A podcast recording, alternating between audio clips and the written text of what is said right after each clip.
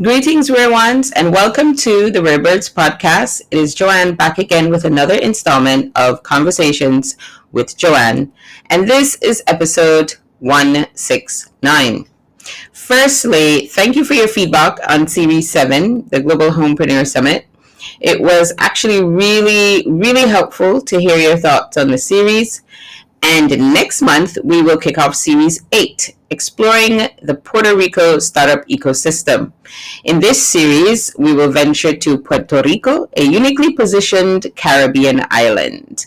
This is our second series of 2021, and you can expect to hear great conversations with entrepreneurs, ecosystem builders, and investors in this series.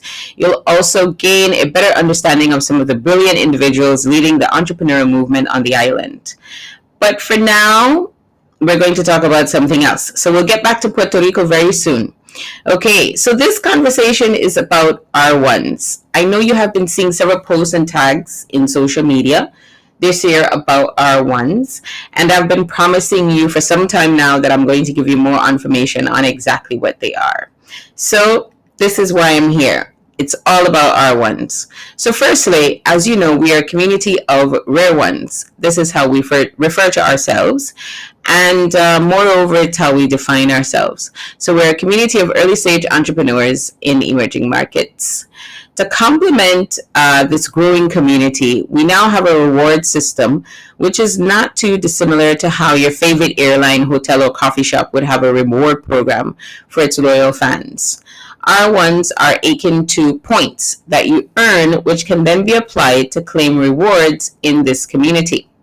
So, where does one earn these points? They're included each week in the Monday news and can be earned by simply clicking on the link that I provide in that Monday newsletter. Once you've earned R1s, they are held in your own wallet, your very own wallet, and applied as and when you become interested in claiming a reward.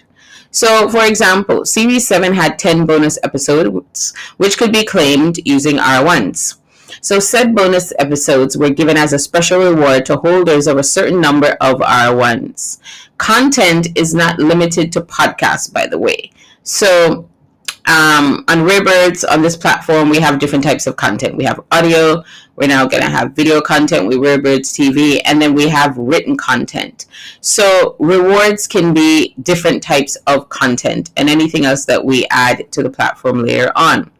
So it could be content on Rarebirds TV via YouTube or content included, like I said, in the long form newsletter, which accompanies the Wednesday podcast. Content could also be defined as material specifically shared as a part of, say, a special feature. So what you should remember is that once you're interested, you simply just claim them via your wallet. And it's all very simple, it's easy, and it's seamless. No hassle at all. You just sign up with your email address. Okay, so in addition to special content, R1s can also be used to gain access to the community. Right now, Rarebirds is a podcast, a community, and a newsletter the community is our hub. It's where we have events, it's where we have conversations, it's where we connect, we collaborate, and we grow with those just like us building in emerging markets around the globe. Access to the community is currently granted by earning 250 R1s. And just like I said before, you can claim this reward by accessing your wallet. Okay? So rewards are always going to be listed and uploaded in the wallet so that once you are ready, you can go in there and you can claim them. And whenever a new reward becomes available, it will always be shared in the Monday news. So moving forward, all rewards, I'll make sure to share all of them in the Monday news so that you know exactly what's available and what's going on and how much uh, points you would need to earn in order to claim those rewards. Okay?